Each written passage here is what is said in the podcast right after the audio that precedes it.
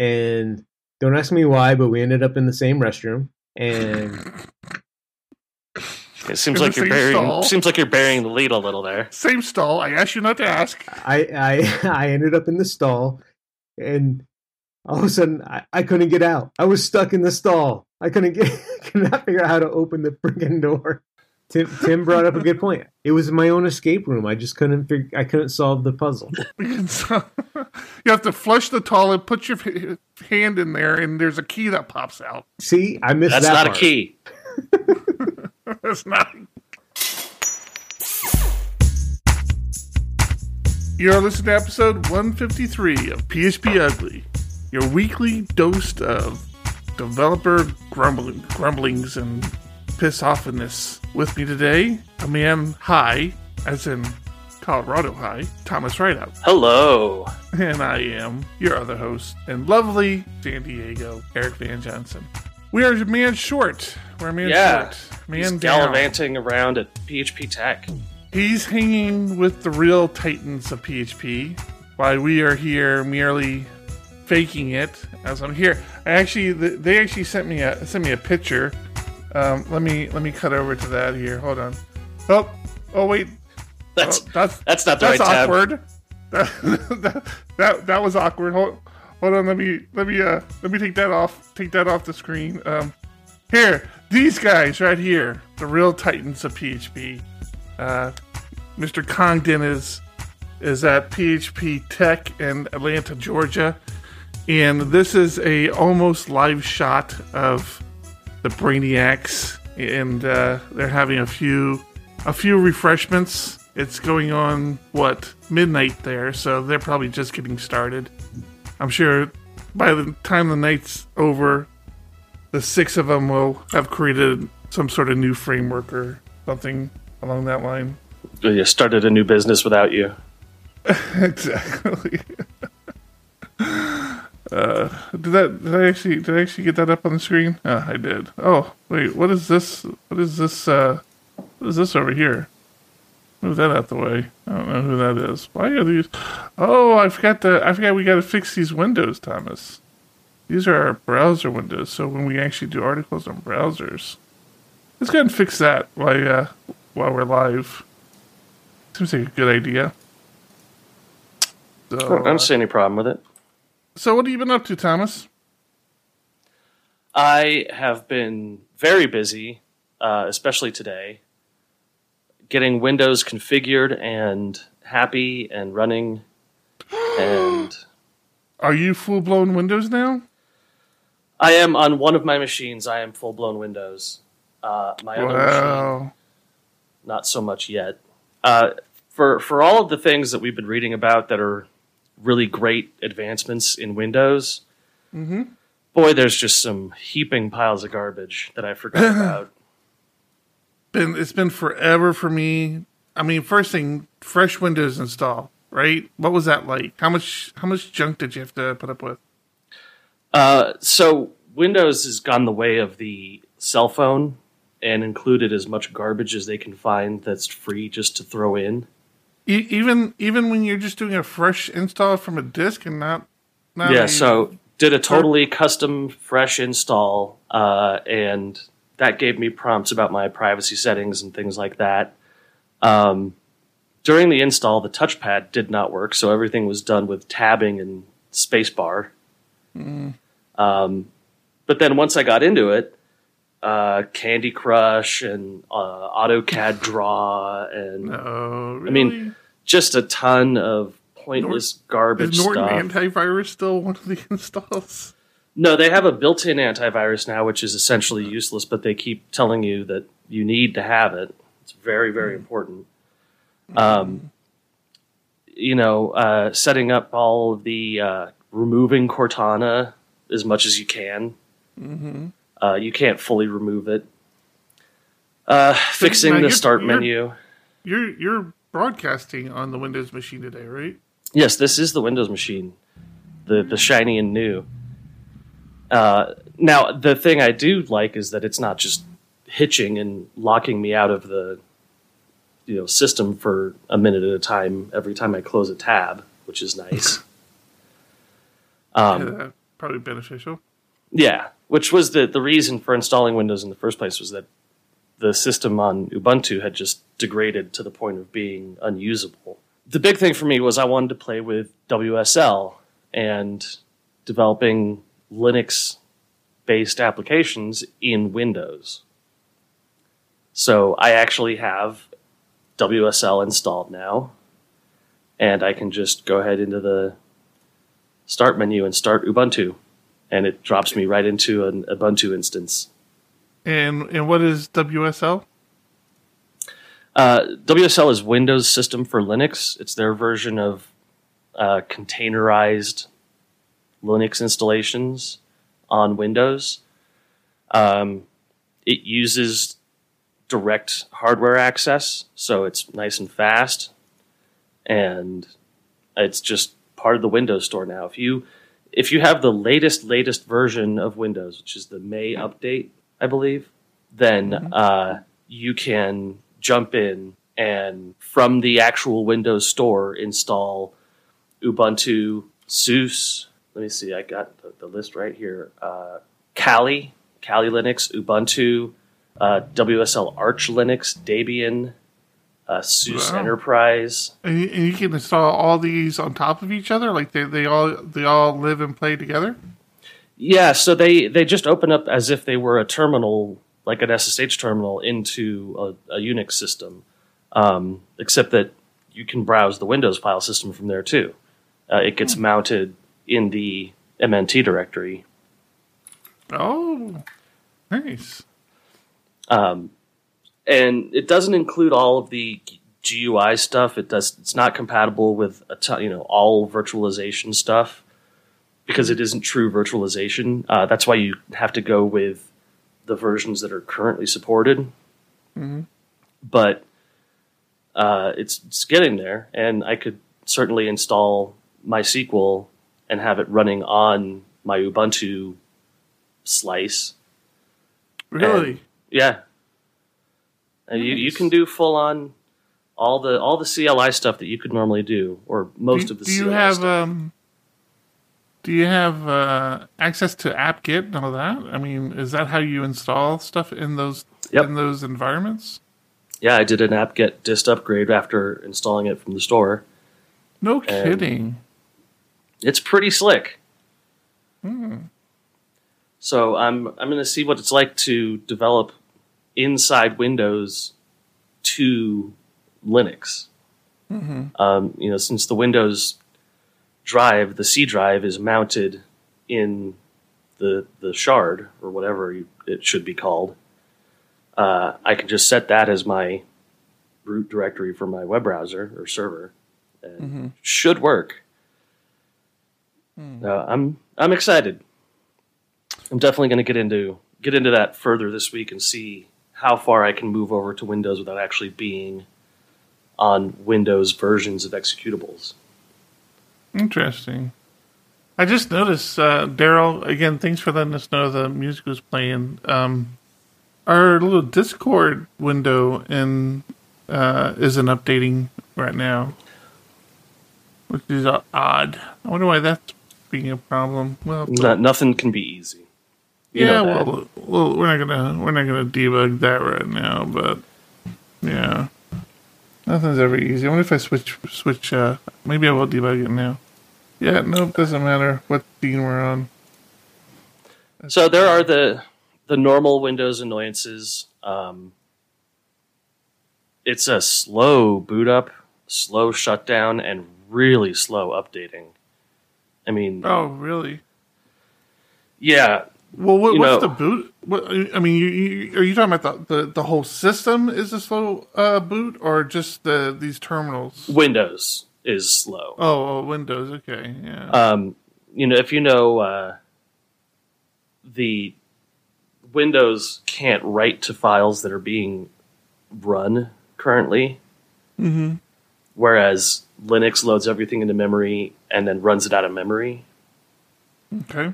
So Windows, when it has to update, has to boot into a lower level kernel to install the system level changes. And and it's uh, not very helpful. It is ex- extraordinarily slow and annoying. Uh, the nice thing is that if I took anything like my my Logitech receiver for my mouse or my webcam, Windows immediately recognized that it was a Logitech device and started pulling in the Logitech drivers and even some of the software for it. Mm-hmm. Um, I have had to do very little as far as getting drivers to support things. Yeah. Uh, unfortunately, one issue is that my mouse 4 and mouse 5 buttons don't do anything. Um, because it's running as a Synergy client, and apparently the Synergy server doesn't know how to talk to the Windows 10 client correctly and can't send those buttons across. So it's a it's a synergy. The Windows machine is a synergy client. Yeah, so tomorrow I'll be switching that around. It'll be the Synergy server, and my Linux machine will end up being the client. Um, hopefully, that'll resolve that issue. So how much of your day is actually on the Windows machine? I mean, are you, is that like your primary machine or? My primary machine for coding is still the Linux, the old Linux machine. Um, a lot of my third screen activity is all on the Windows machine.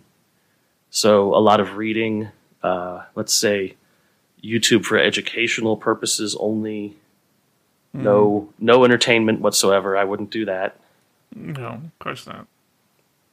Um, so it's it's always doing something. I'm always playing a video or I'm reading something off of it. Uh, it helps me keep my my priorities separated, but it is more annoying than it, I thought it would be. There are more stupid things than I remembered. Like it wanted to control all of the map stuff. It wanted to auto download map information and send my GeoIP information to everybody who asked for it. And there's the the privacy settings page is now like four pages of checkboxes long. And I guess somebody wrote an application that'll just just turn off all the privacy garbage mm-hmm. so that you know, it'll just do the work for you.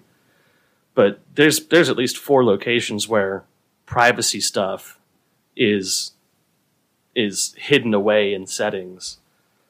You know, anonymous, uh, quote unquote anonymous usage data, and then just listening in on the microphone constantly and sending that to Microsoft. We we have another guess. Hey, it's John. What? Oh, he's got that wonderful boy. hotel Wi-Fi. Awesome.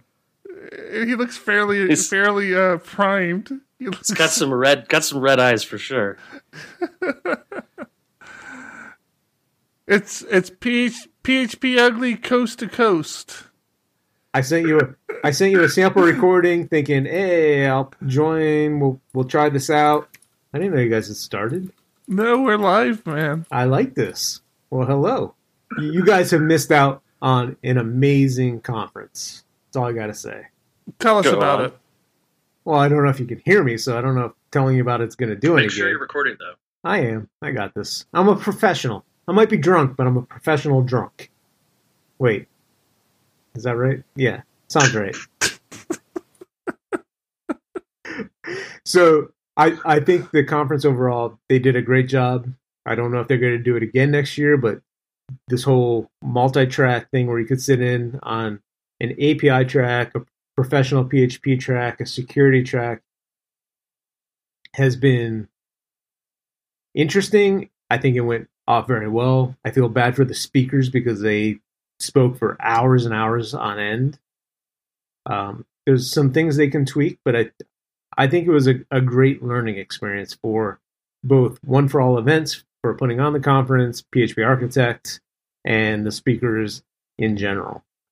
Did you? uh I'm just curious. Did you do a lot of uh, moving around between uh subjects, or did you pretty much stick with one track? so for the the first day i did the i bounced between security and api and the second day i stuck in the AP, api track but that was mostly because i was trying to squash a separate bug in code so i kind of just sat in the same spot all day trying to like diving deeper and deeper into this code, trying to figure out why it wasn't working, and it turned out to be a a bug both in SendGrid, which I was trying to use. It was a a package meant to go with SwiftMailer and SendGrid.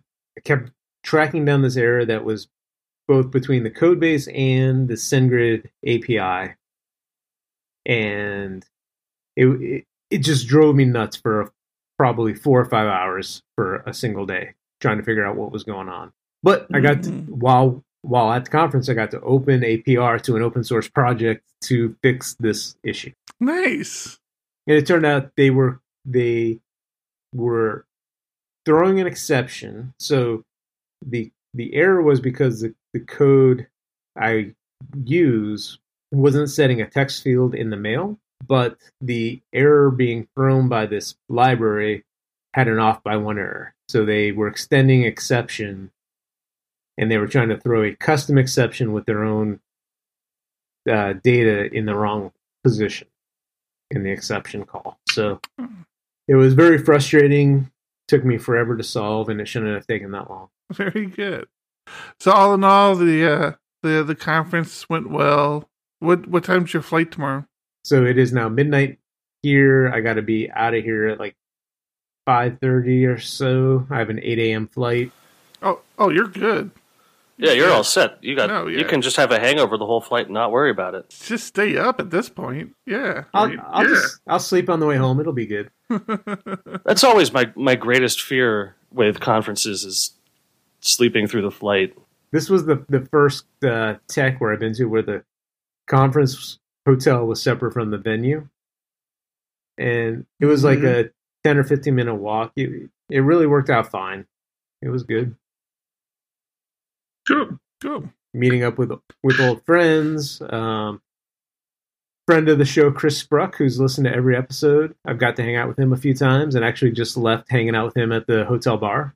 Was Did you give him stickers? I don't have You stick- I, I I don't bad have host. I don't have stickers to give out. host. You're a bad host. We were just we were so popular at the conference, you ran out. Yeah, I ran out the very first day. Yep, yep, that was it. Um, no, he, he he was just telling me how he listens to the show, but normally it's like a week or two behind. And when we get stuck on people's names or whatever, he's like, "I know that," and he's trying to help us answer the question, but it's pre-recorded. he listens to this show, or does he listen to our other show? This show, PHP. Yeah, the oh, good Oh, show or the bad show. so say yeah.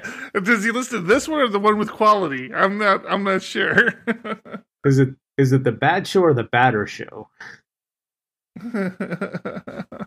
They they were they were all going to show up. I, I was ha- having drinks with five people, and they were all going to come in and hang out with us, but they didn't because I wouldn't let them. I said Eric said no. I, I I shared their picture on uh, earlier, so you'll you'll want to go back and watch that. It it was a pretty funny lead in. I think you'll appreciate it. I got to check that out. Yeah, it was a good time. We missed you. Um, We missed you both here. Thomas, you were supposed to be here. I don't know what happened. And Eric, you should have showed up anyway. Yeah, I unfortunately I, I lost track of dates and times and uh, forgot to put the pressure on my boss for the tickets. I, I was Oh, thinking really? Were you- September for some reason. you were really going to go? He said he was Yeah. months ago, and then we brought it up like two or three two or three weeks ago, and then he was like, "Ah, crap, it's too late." You got PHP World coming up. They're they're holding PHP World in October this year, not November. So it's uh, it's about a month earlier. Um, I don't know. I, I I don't know where that's going to be. John, do you know if that's in the same Washington D.C. The Sheraton premiere at Tyson's Corner. Tyson's Corner. Yeah, yeah, yeah. That's moving back to Tyson. That's a fun. That's a fun area. So that's cool. Maybe she should go to. I'll be PHP there. I got a World free Conference. Maybe ticket. go to PhD Yeah, I might Conference. be. Uh, I might be down for that. It looks like they still got their call for speakers up too. They don't have the schedule yet. Yeah, they they actually just released call for papers. Yeah. I've been encouraged multiple times to submit, so I got to come up with something. But I will, I will definitely put something out there. Uh, speaking of uh, PHP Architect um, and the PHP podcast that John and I do, which we actually just released uh, May's show a couple of days ago for for the PHP[Tek] conference. Hopefully, some people were able to listen to it.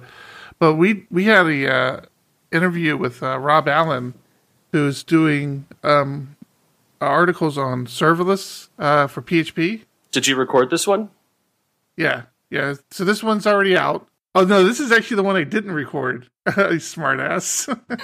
no, this this is the one that thank goodness I, I decided, hey, I don't normally do this, but today I'm gonna go ahead and, and, and get a backup copy going. I tell you what, after talking to him, I, I, I think I'm gonna go full court pressure on uh doing some serverless architecture for the for like some immediate future. Now you you should have been contacted by my boss about serverless.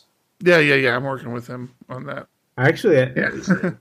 talking to a lot of people out here makes me want to go frameworkless too. Like, if you don't need a, a full blown framework, it's just not.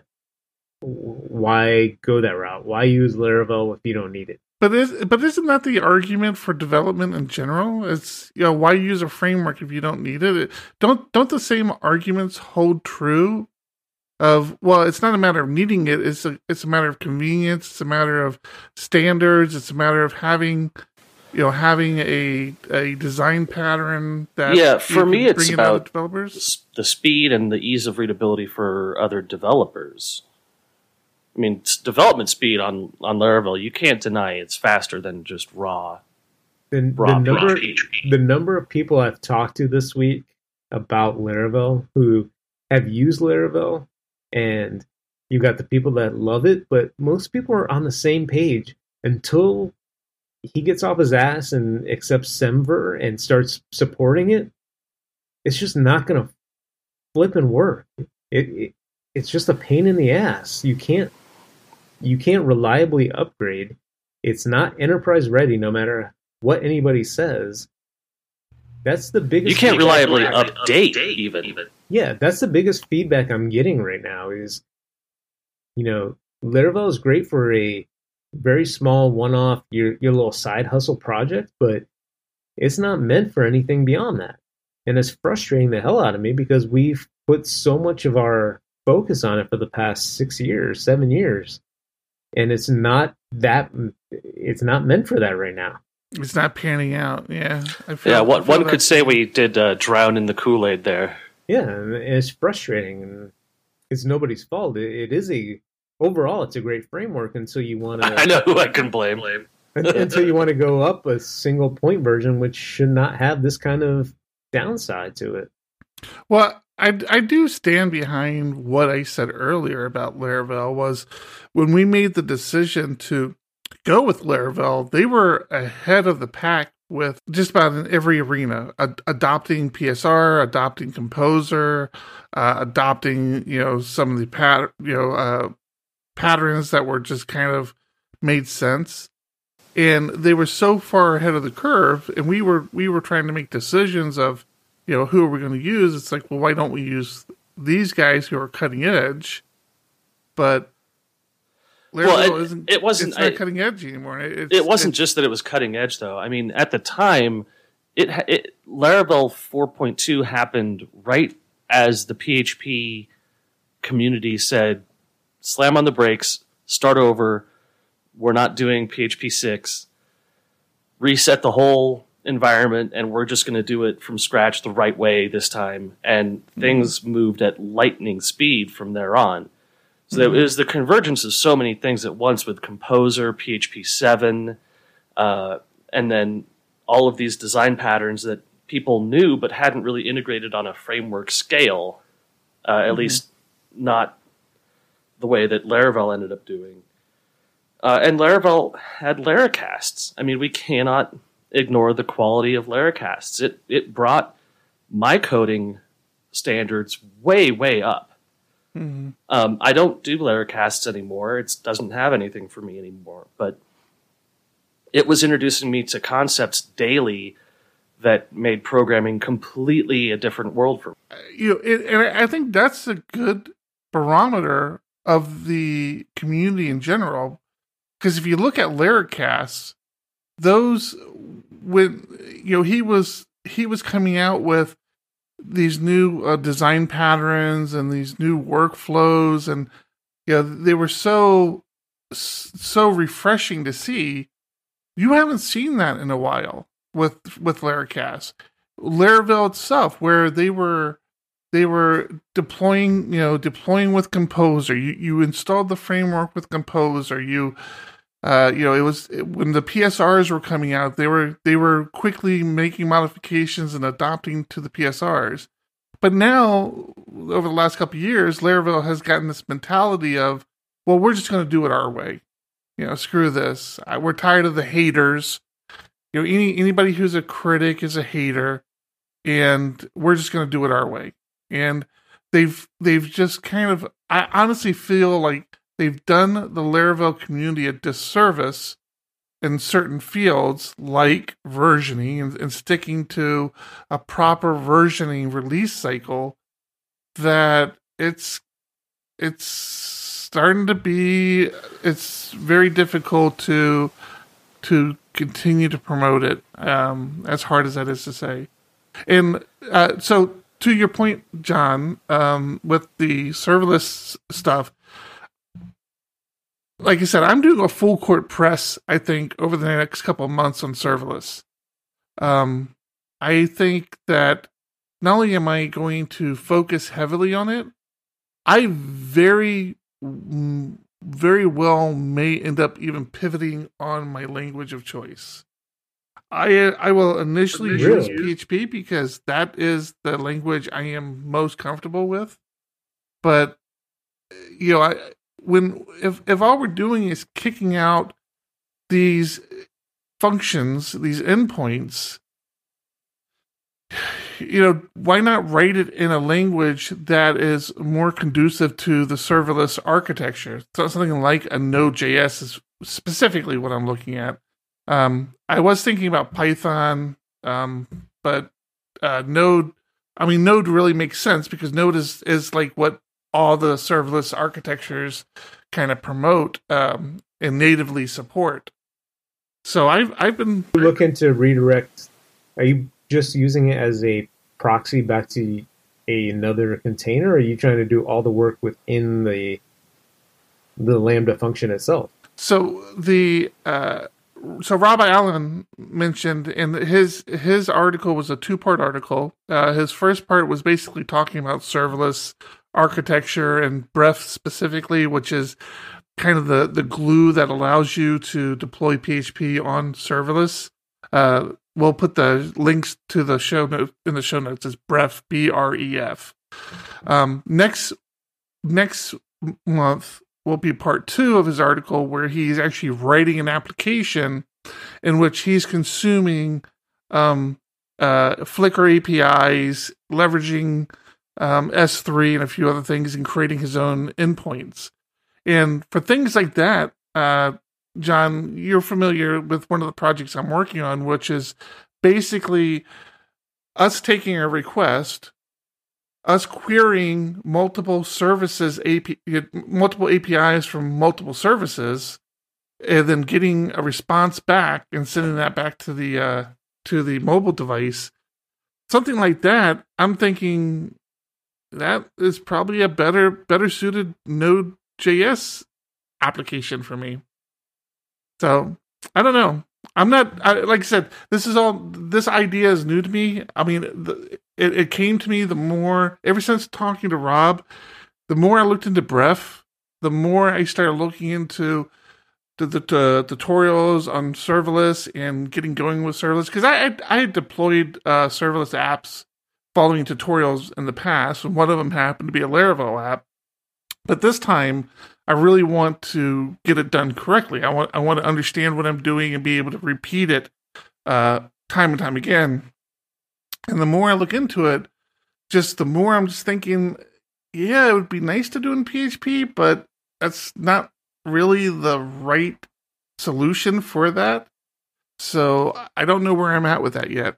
Uh, we have a friend of the show, Daniel Abernathy, on Twitter asking us if I really think that it's only good for hobby projects. And I'm, I just want to reiterate I've talked to multiple people who w- will not and cannot use Laravel in their production environments, mostly because of the lack of Semver adoption and the fact that you can, between point release updates, have backwards breaking changes.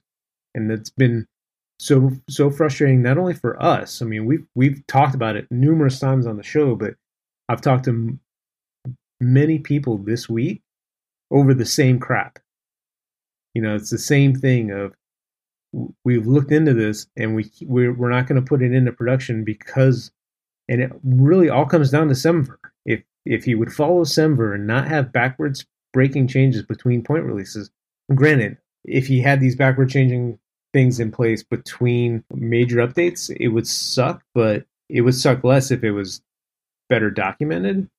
But just between a, a small point upgrade, there should be no backwards changing breaks, backward breaking changes.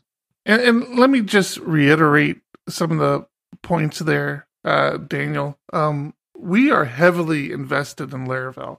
Uh, our development shop, uh, we really went down the Laravel path. We sold it to a couple clients. I mean, I mean, you know, sold the idea of Laravel for some major pro- projects we are highly invested in Laravel, and we're speaking to you from a point of where we have felt the pain and we have felt the struggle and it's just it's it's just getting difficult it, it, it's just getting really really difficult that's not even accounting for the sweeping changes like removing all of the form helpers, uh, deprecating and then removing all of the helper methods for arrays and facades. And I mean, it's just some of the decisions they happen so fast and they're so bizarre. There's not really any way to defend them other than to say, "Well, he gets to do it because it's his."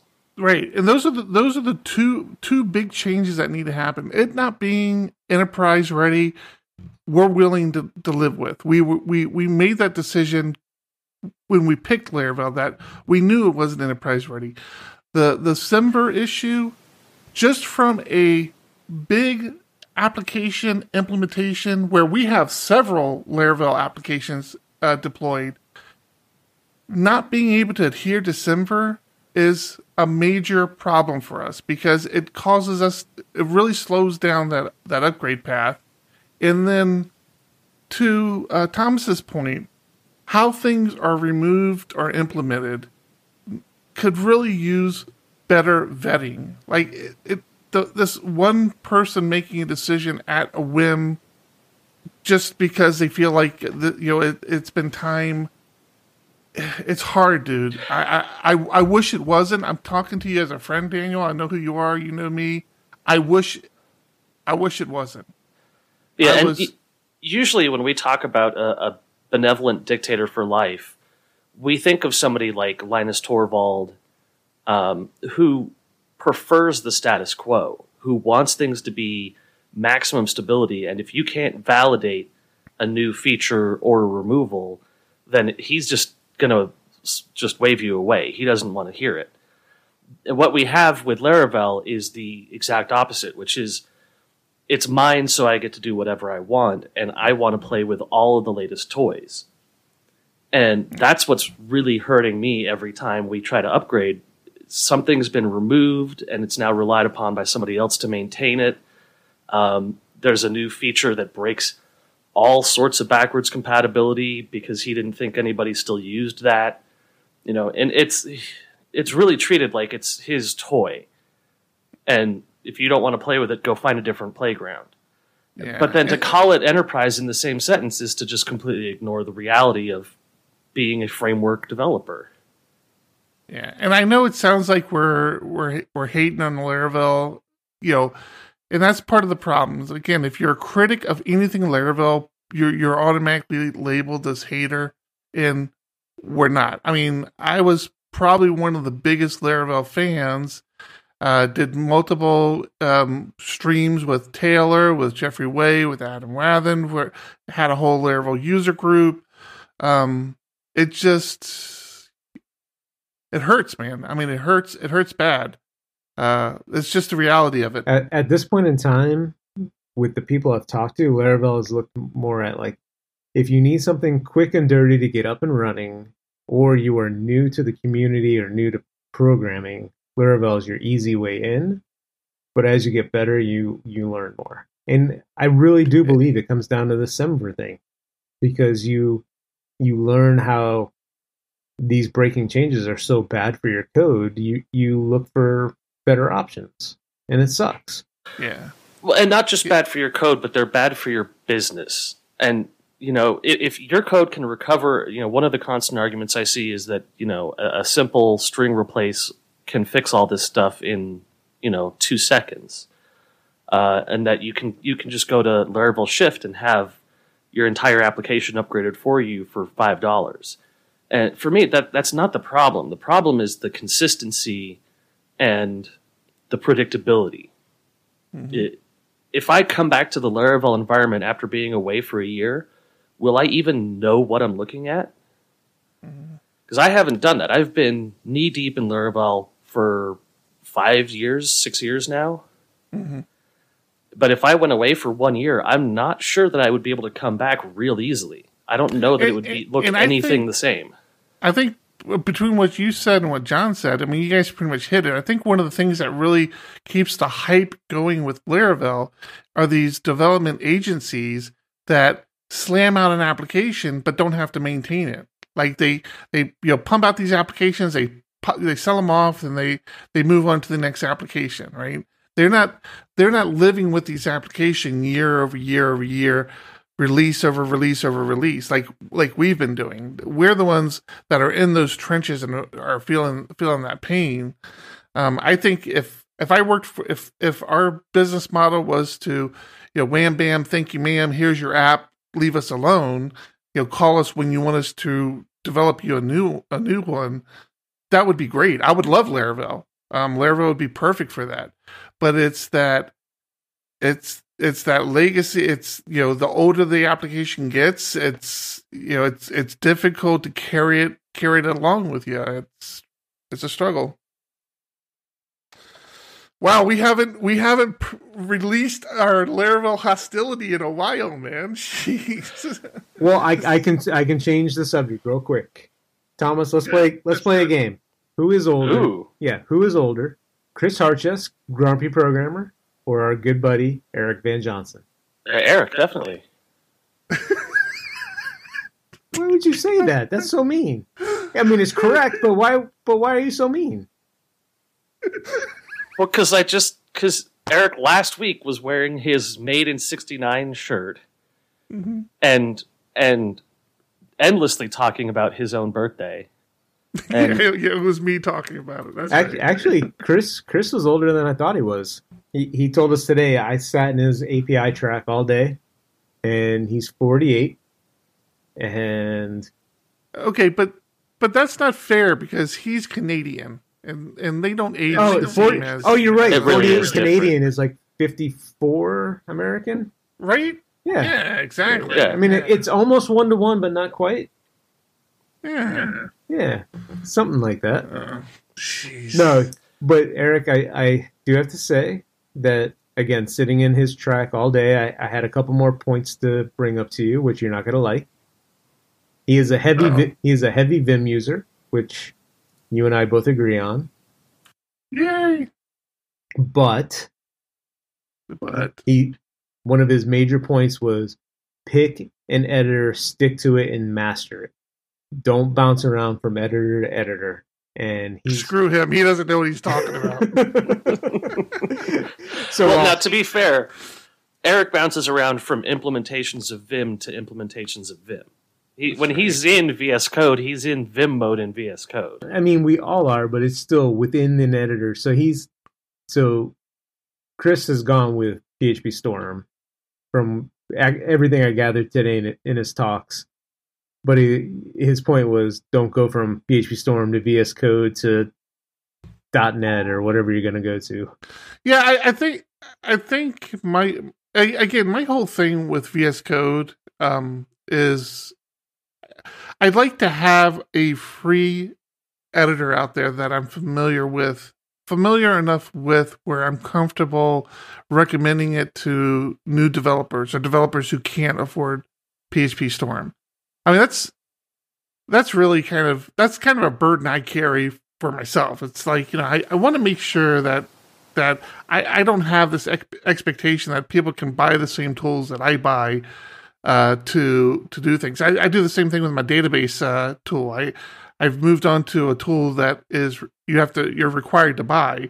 There's not a free free version that tables, but I still check out SQL Pro and I still keep my eye on a couple of others, uh, just so I have good recommendations for other developers who you know might not have the budget. Well, but you I, do love your toys. I do. I, I, I do believe I, I have said in the past, and I, I will say it again. If you're making a living, uh, a living doing PHP development, invest in PHP Storm. Mm-hmm. You have said you, that. I, I do agree. It, it's more that I know you like to bounce around, but I don't think you've ever really bounced around more in reality as far as a work environment. You bounce around to try things, but not not necessarily actual work, right? Right. Right. Yeah, it's it, usually my little projects on the weekend. I'll uh, I'll try a new editor uh, from time to time, but yeah. I've got some news. What kind of news? I am taking over the PeakPHP meetup with uh, new member Brian. Oh, so wasn't the old member Brian? Old Brian is still moving. There is a new Brian. Uh, he is the one that I sat down with at. He's the one I sat down with at length, uh, talking about how crazy it was that Laravel didn't support Semver. so uh, uh, he and I are going to be taking over PeakPHP. We've got uh, the Facebook page and all that stuff handed over for administrative privileges, and nice. Uh, yeah, I guess uh, we're we're moving that one forward. You said you sound excited. I am. I'm. I'm just. I'm. I'm a busy man. Teenage, three teenage children is more than anyone is supposed to have. Mm-hmm. And well, then you haven't met Tim Lytle. Well, I'm not saying other people don't do crazy things. Well, he, he I think he's up to 27 kids or some craziness. what? Is he Mormon? No, he's not. Is he vegan? No, he's not. But but he's made fun of this whole trip us. for it. I'm just saying. By the way, have I mentioned that I'm vegan? I, I, I realized I've I've not been doing my duty by mentioning it every three minutes. It's yeah, I, you're, was, you're definitely going to want to watch the beginning of the show. I, I, was going to say that uh, the the forehead tattoo that said "vegan and proud" was a bold move, but since you're your own boss, you don't ever have to worry about hiring like that. No, yeah, you're good. Yeah. uh, Sorry, on the strip, I learned that Tim will not be at PHP World because he is having uh, another child in October. So congratulations, Tim. We're happy. I mean, at at this point, can his like his oldest child child just deliver the new child? I mean, no, we did clarify that he doesn't let the kids into the the birth room. Uh, okay. he, although he did have a he did have a friend that was in homeschooling that went through that, and so he knows not to do that with his kids. Sorry, Tim. Just if if he ever does if he ever does a presentation on rate limiting, I'm not going.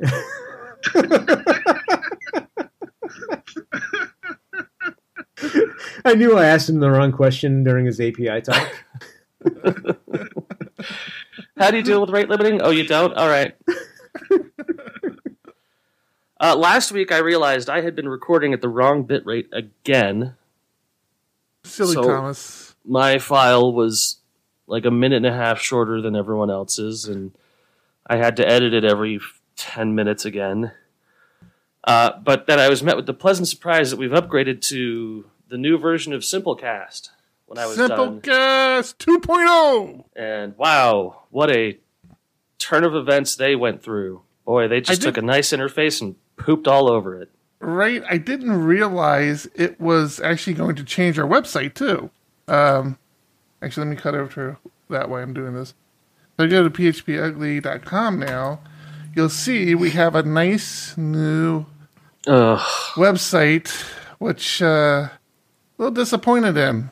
Um, yeah, I don't don't know how I feel about it, but it's there. Uh, there are some cool things. Uh, you can now embed our show. I know everybody's everybody's been asking us, Eric. I love your show, but I really want to embed it into my website. Well, I want other people now to know I can. listen as well. The the, Yeah. the quarters of people. So now you, you can embed it uh, embed it into the website. Uh, what you can't do, however, is just in, have one embed for the latest episode, which is disappointing. So I'm it's it's one of the feature requests open with uh, with Simplecast, but yep, new Simplecast. Um, that was fun. They made it super simple. Uh, nope, they made it about 10 times more difficult. Uh, instead of having one page where all of the settings for the episode you want to release are, it is two pages or three pages split across half of the screen on each side. But don't don't you just upload the episode? We we have we have our uh, person do all the uh, note taking stuff. I used to. I used to just upload the episode and set the release date and mark it as published. And uh, several of the terms have changed. So the idea of publishing date uh, is now something else. yeah. Uh, and you can't set a publishing date until the episode audio file has been uploaded and processed. So I have to sit there and wait for it to process for 10 minutes. oh, uh, really? Yeah, and there's like I- it just it's a it's a nicer looking interface until you have to start using it. And once you start using it, it is just awful. Tim, you can come down to my room. I just saw your tweet. Wear the robe, Tim. Wear the robe. Tim, you don't have don't. to. Oh my goodness. What is recast? What does that See, do? I've been doing my job while I was here. I recruited new listeners. That's all I got to say. I'm not sure what recast does. Oh, t- Tim would love this story. You want to, You want one more funny story about It's me? It's like a clipping system. hey, Absolutely. Give enough with funny story. Simplecast. I got a funny story about me. Well, you can laugh at me. Okay. So, No, we laugh at you regardless. We were doing that so- before you even logged in. Yeah. Yeah, yeah. you- We're good. We're good. so, so I went to dinner with a few people, including Tim, the other night. And don't ask me why, but we ended up in the same restroom. And It seems like you're same burying stall? seems like you're burying the lead a little there. Same stall. I asked you not to ask. I, I, I ended up in the stall, and all of a sudden, I, I couldn't get out. I was stuck in the stall. I couldn't get, could not figure out how to open the freaking door. Uh, I finally, Tim, Tim was laughing at You me. know, I'm just gonna say, ever since John has gone vegan, his memory of how to do some of the simple things, like where he parked his car, leaving his bag behind, elevators going up or down, he's been struggling with a lot of these decisions. Well, and then he's lost a lot of muscle mass. Apparently, can't get that latch up. Tim, Tim brought up a good point. It was my own escape room. I just couldn't figure. I couldn't solve the puzzle. Because you have to flush the toilet, put your hand in there, and there's a key that pops out. See, I missed That's that not part. a key. That's not. Oh gosh, Uh, why am I sharing all this with you? I don't know. Uh, something about alcohol. I don't know. alcohol, alcohol makes it all easier. Something about being GitHub. exhausted. I got to be up in like four hours. No, you're good. You you, you forget you're it's only uh, it's only nine forty here in California, and that's where you'll be landing. So you've got to remember to keep the time difference in mind. That's a good point. Yeah, it's, you're just avoiding jet lag. There you go. Exactly. You're playing it the smart way. uh, GitHub has a new root level file called funding. Funding.yaml. What? Have you guys? I have not seen this. This is about? awesome. What is this crazy crazy word you say? Uh, so their new thing is that this will add sponsorship links and buttons to your GitHub page. So if you have a funding.yaml button or a funding.yaml file, then GitHub will parse that and display the appropriate buttons for how to sponsor the project or uh, pay for, you know, development support or not development support, but s- sponsorship. They this is sudden terrifying appearance of John on camera. He, he, he moved my, He's not on my camera. image, so I had to He's pop not on. camera. That's all right. Don't pay attention. Funding that YAML. Let's keep Uh, keep this going. I got to go to bed.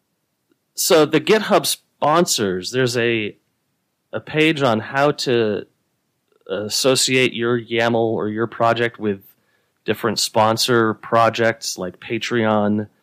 Um, there's a there's a bunch I've never heard of before, but it is a, a big move forward for the open source community.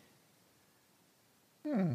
And sort of acknowledging that, yeah, open source is free, but needs money. I, I'm actually surprised they didn't take this in a different direction of GitHub collecting money on behalf of content creators, just kind of like Patreon does, and taking a small cut of it as they pass the money on to those creators. I think there would be riots in the street if Microsoft had started collecting money for people for sponsorships like that. Good point. Um, and I think that's I think that's an industry that Microsoft doesn't want to get into. You know, Yeah, you both Patreon's Patreon's Yeah. big, but Microsoft they're a giant. I don't think they want to get into the collecting microtransactions for GitHub, profit. uh, GitHub went through a style update, huh? Because this, I, I noticed this earlier. I was looking at some uh, docs on GitHub. I'm like, they, they they have a new like minimal looking interface now. I do The not help, see a the help stuff. Like this, this this is not what what GitHub help looked like before. This is all this is all very very clean looking. It's uh, I don't remember it looking like this. Like, pretty sure they have new fonts and stuff. Well, if you're if you're interested in a dark theme for GitHub, this week I learned about a Chrome extension called Stylus, and within there you can include themes, including a GitHub dark theme. So it basically just replaces Ooh. the the GitHub CSS with a dark theme. I learned that from Andy Snell. Well, thank you, Andy. Yeah, learning all sorts of stuff while I'm out here. To do this more often. You need to throw that uh throw that in the Trello board, John, so we can add it to the show notes. Man, I'm not here to work. I'm here to talk. Yeah, it's like screw you guys, man. I'm going to bed. He can't find his computer. Again, you're right. Oh. All right, so I, I want to throw one more thing out there. So we were talking about PHP Storm earlier. Uh, I heard an interesting theory, and I'd like you, I, I would like for you guys to take this journey with me, and then we'll wrap up the show. Um, we we talked about PHP Storm, and again, you're making money doing web development. Look to invest in a tool like PHP Storm. It's it's worth it. Um, PHP Storm is created by a, a company called JetBrains. Um, and JetBrains, they have a whole line of uh, language specific editors. They have some other stuff out there, some other tools, uh, Team City, and some other things, but their bread and butter are their are their editors for language. So they have Python, uh, which is PyCharm. They have PHP. Uh, they have a JavaScript one, which is just called Web, I think, or something like that. But uh, they're also the people behind um, the Android uh, suite as well. So the Android uh, development tool is basically uh, JetBrains implementation uh, focused on Android. So this is nothing I did new. not know this, Is, that. this is the way life has been for for a while. Well, a couple years ago, I think it's been a couple years now. Um, JetBrains released its own language uh, called Kotlin. And of course, they created an editor for Kotlin as well. And Kotlin's sort of like a Java, a Java replacement, right? Like works. It's basically written like my understanding of it. I haven't written any Kotlin, but if you know Java, you can write Kotlin. It's kind of like the same syntax. It plays very well with uh with Java, and it was it was targeted for uh, developers of mobile apps, specifically Android apps, um, who wanted to you know have another platform to develop on. Well, an interesting um, interesting news was made. Google now has says Kotlin is now the preferred language for for Android app development. Kotlin is now the preferred language for Android app development. this is very interesting because if you know the history of Google in Android development, they did they did this on on Java. You know that was like the core uh, platform for Android development. And the moment Oracle uh, took over Java, they've basically been been suing Google nonstop. They continue to sue Google. So Google appears to be moving to Kotlin and, and promoting Kotlin development for Android. So now, the big question how long do you think it's going to take before Google buys JetBrains? Is this uh, Price is Right rules?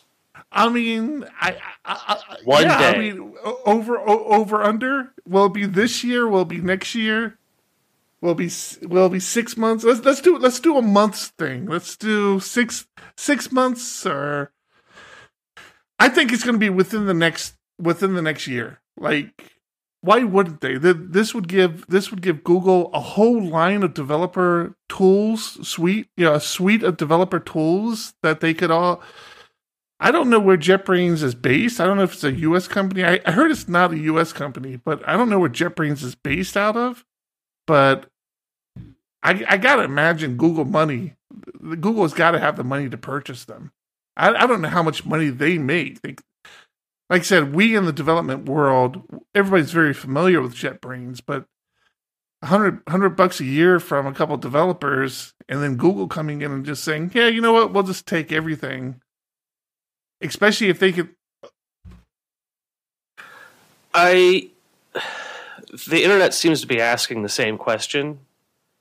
I don't know what Google's investment is. I mean, acquisitions on this kind of scale are more complicated than just like, hey, they should buy it. Um, if Google is saving massive amounts of money by allowing JetBrains to be its own company and just buying the product for the Android Studio from them, then there might be a cost benefit measurement there we're just not seeing. Um, where Google says, yeah, we don't want to manage this company. We just want to buy their product and give it to other people to use. Uh, and it's not like the opportunity is going to slip through their fingers. If, if Microsoft announces they're going to buy JetBrains, then naturally Google is going to have a counter offer for them. But I just I don't see the benefit for Google quite yet. They would own the Kotlin language. They would well, own okay, the language. so that's that's a good question. Is who would own Kotlin? And it's very possible that it's an open source language. Yeah, Apache 2.0. So even if Microsoft bought JetBrains, uh, said- Kotlin would still be free. Google, Google, not Microsoft. Well, that's what I'm saying is that if if Microsoft bought JetBrains from underneath Google, Google doesn't have to worry about what they're dealing with with Java. It, it, it's because fine of that, the licensing. It's fine that it, it, it continues to be open source, but you would have control over the direction of it. You could then really start to to make it very specific to Android Android development. You know, you have complete control over the direction of that project. I don't know that that's true. I think Sure as an is. open source as an open source project, Google could very easily just say Kotlin 2 is our Kotlin and deal with it. Um, I, I'd Well, have to look I mean, at that, that that would be an option as well, but they they would own they would own the the project. And then you don't have to worry about telling all your developers, "Hey, you have to move to Kotlin 2 to, to continue working with us." If Microsoft Now, bought JetBrains, I also have no doubts that Microsoft has contracts with JetBrains about this kind of problem specifically already. so um, so answer the question: What's your time frame? What do you think before Google makes an offer on JetBrains? I don't think they will. they will. Okay, Okay, so then I'll take 13 months. thirteen months. Yeah, you, I'll you, take, you've got uh, 12 and under. I got 13 and over, and Thomas is out. Oh, I got you. Oh, so you, you went the whole price is right on me. You just did a See. dollar more. You bastard. I was trying to get I was trying to get him to commit to some number so I could figure out where I was going to go, but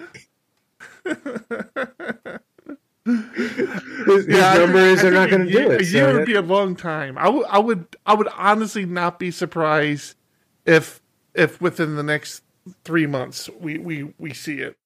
I I would not be surprised. But yeah, I think a year would be a safe a safe bet. All right, so All right, so we'll, we'll talk Cool. again We'll see June what next happens. year. I mean, I can I can tell you that the Google no Thomas, you had- developers you had are contributing. You had your opportunity, Thomas. Thomas is going to come in now and say fifteen months, fourteen months. John John said thirteen, so I don't think Kotlin has anything to do with it, though. I think if Microsoft was interested in buying an IDE developer, or if Google was interested in an IDE developer, then it would look different than just announcing that their preferred language But- is Kotlin. but but let's okay let, let's not worry about kotlin for a second. What's been one of the biggest criticisms of, of google over the last couple of years is how they've started to disconnect with the developers. The developers who who made them so popular the developers who you know you know lo- used all their apis how google has been you know distancing themselves from the, the development group. What better way to reconnect with them than to have the editors of all the languages that everybody uses. I, I don't know. I don't have an answer. Okay, fair enough. I think that's a good spot, though. Good spot to wrap it up. Uh, we got we got some heavy criticism already on the show on Twitter. People people pretty much overwhelmingly hate our, our show. Um, good to good to know that. Well, we're as popular as Game of Thrones, then. That's great. Right, right, exactly. So, uh, so we're just gonna wrap it up here, and uh, hopefully uh, salvage a few friendships later. All right, uh, this has been episode one fifty three. Three. One fifty three. I'm your host Eric Van Johnson. I'm John Congdon. Ah. I'm Tom Rideout. Keep, Keep it it ugly. ugly. Thanks for listening to this episode of PHP Ugly, and thanks to our sponsors, the Diego Dev Group. If you're looking for developers who care about the code they create, the communities they build, and the solutions they implement, then reach out to the Diego Dev Group. You can find the Diego Dev Group at www.diegodev.com. That's www.diegodev.com. Show notes and RSS feeds can be found at www.phpugly.com. Follow PHP Ugly on Twitter at PHP Ugly or join us in our Discord channel. Subscribe to the podcast on iTunes, Google Play, or in your favorite podcast listener. A rating of five stars is always appreciated. Until next time, keep it ugly.